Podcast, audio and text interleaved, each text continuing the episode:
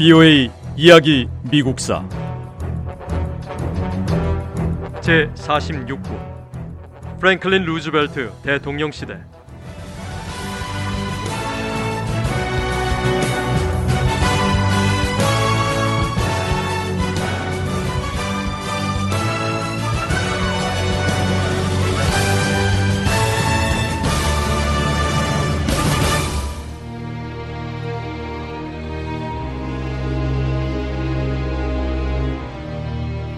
1939년 초 유럽에서 벌어진 상황은 전쟁이 임박했음을 보여줬습니다. 독일은 체코슬로바키아와 리투아니아를 점령했습니다. 파시스트인 프란치스코 프랑코 장군이 이끄는 군대가 스페인 정권을 장악했고 역시 파시스트인 베니토 무솔리니가 이끄는 이탈리아는 알바니아를 침공했습니다. 그리고 독일의 아돌프 히틀러는 폴란드를 장악하기 위해 탄압과 공격을 자행하기 시작했습니다.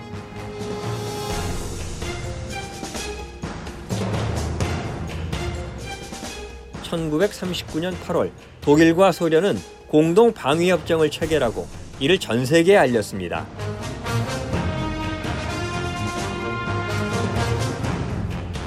공동 방위 협정 체결 일주일 뒤 독일은 폴란드를 공격했습니다. 그리고 이틀 뒤 영국과 프랑스는 독일에 선전포고했습니다.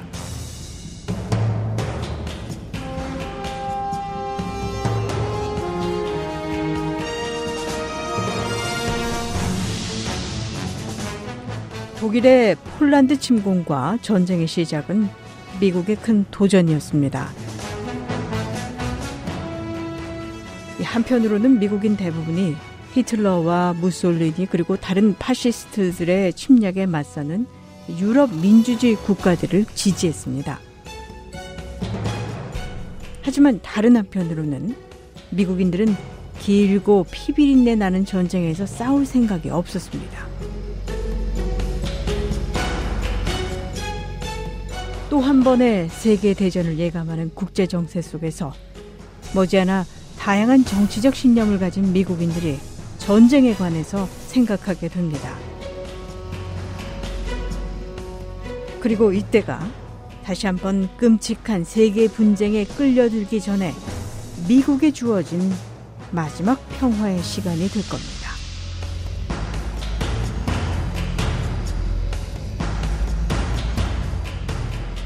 (1939년 9월)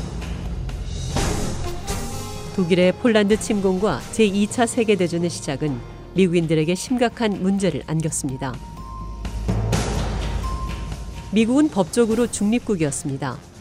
미국인 대부분은 또 다른 세계대전에 참여해 싸우기를 바라지 않았습니다.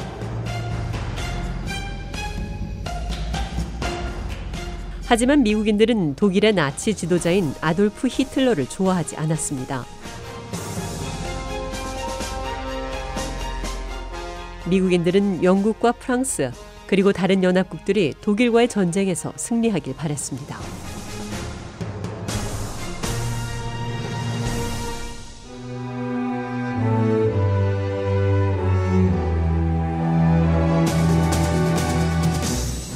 제2차 세계대전이 시작되고 얼마 안 돼서 프랭클린 루스벨트 대통령은 라디오 연설을 통해 미국의 입장을 분명히 했습니다.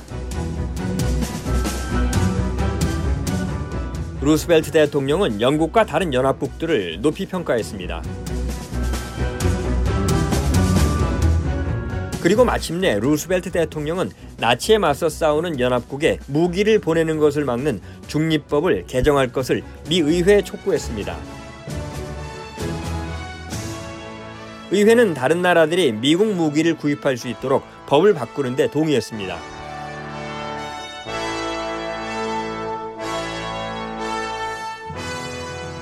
아돌프 히틀러가 이끄는 독일과 독일의 동맹국들은 전쟁에서 연이어 승리를 거뒀습니다.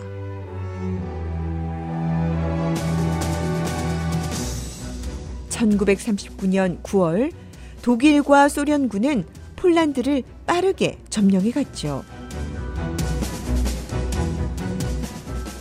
소련군은 이어서 발트 3국인 라트비아와 에스토니아, 리투아니아 이렇게 발트의 동쪽에 세 나라를 침공했습니다. 그리고 같은 해인 1939년 11월 말 소련군은 핀란드를 공격했습니다. 핀란드와 소련의 전투는 핀란드가 러시아의 요구를 받아들일 때까지 겨울 내내 계속됐습니다. 1940년 봄이 되자 두 나라 사이의 전투는 더욱 격렬해졌습니다.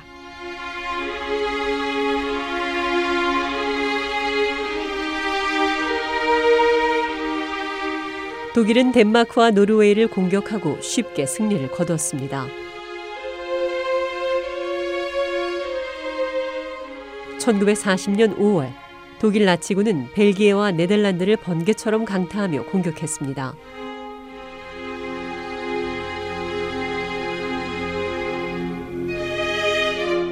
나치군은 벨기에와 네덜란드를 점령한 지 하루가 채 지나기도 전에 프랑스에 도착했습니다.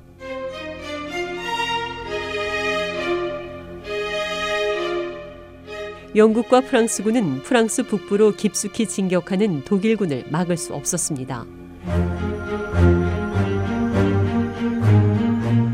영국군은 결국 소형 보트를 타고 유럽 대륙을 탈출할 수밖에 없었습니다. 영국군은 프랑스 덩케르크 마을에서 배를 타고 영국으로 돌아왔습니다.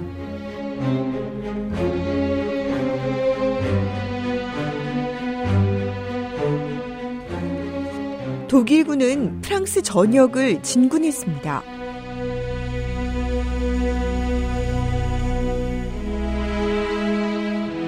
그리고 이탈리아군은 남쪽에서 프랑스를 침공하면서 독일군과 합류했습니다.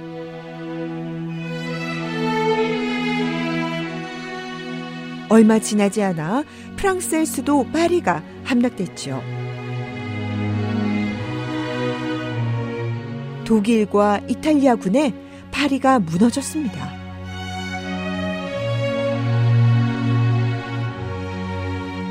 프랑스의 군인 출신 정치가로 나치 독일에 협력한 필리프 페탱이 프랑스 정권을 장악했습니다. 처참히 짓밟히고 무너진 프랑스는 아돌프 히틀러와 평화 조약을 맺을 수밖에 없었습니다.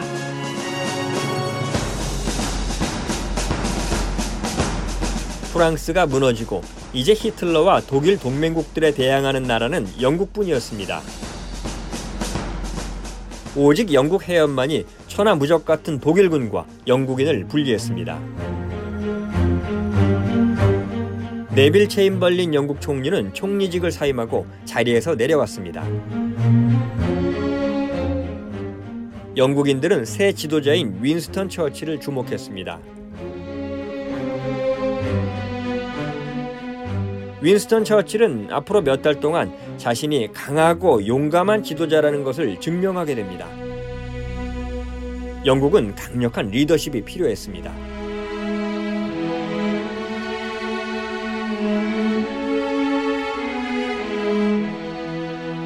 아돌프 히틀러는 즉각 영국에 대한 맹렬한 공습을 개시했습니다. 그해 여름 내내 독일과 영국 항공기는 영국 해협 상공에서 전투를 벌였습니다.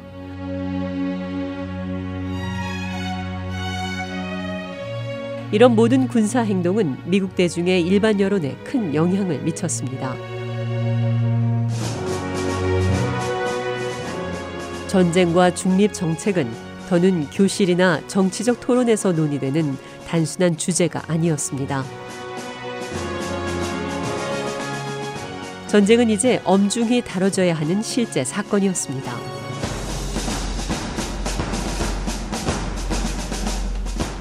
비오의 이야기 미국사 다음 시간에 계속됩니다.